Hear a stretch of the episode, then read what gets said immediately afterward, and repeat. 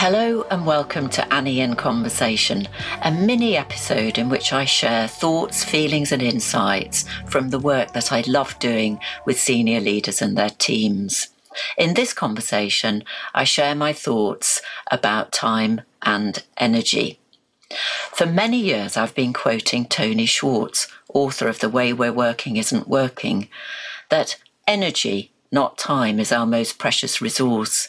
And I've been encouraging leaders and their teams to manage their energies, all four of them physical, mental, emotional, and spiritual. And I continue to think that this is super important.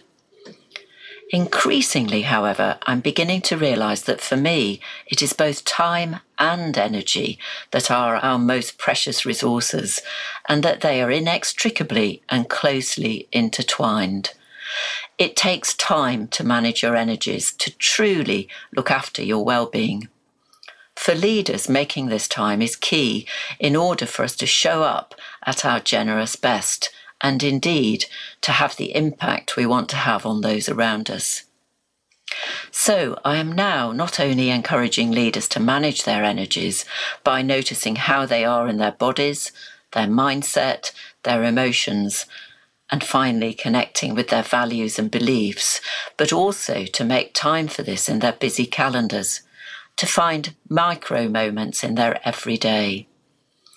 The author, Joseph Badaracco, in his great book of the same title, encourages leaders to step back, to take these micro moments to stop, pause, breathe, and to notice. Often described as switching off, in many ways, I think of it as switching on to ourselves, to being self aware, and then making time to take care of ourselves. To listen to more Annie in Conversations and to hear leaders sharing their personal life and leadership stories on Leaders in Conversation with Annie Townend, do go to my website, annietownend.com. Thank you for listening.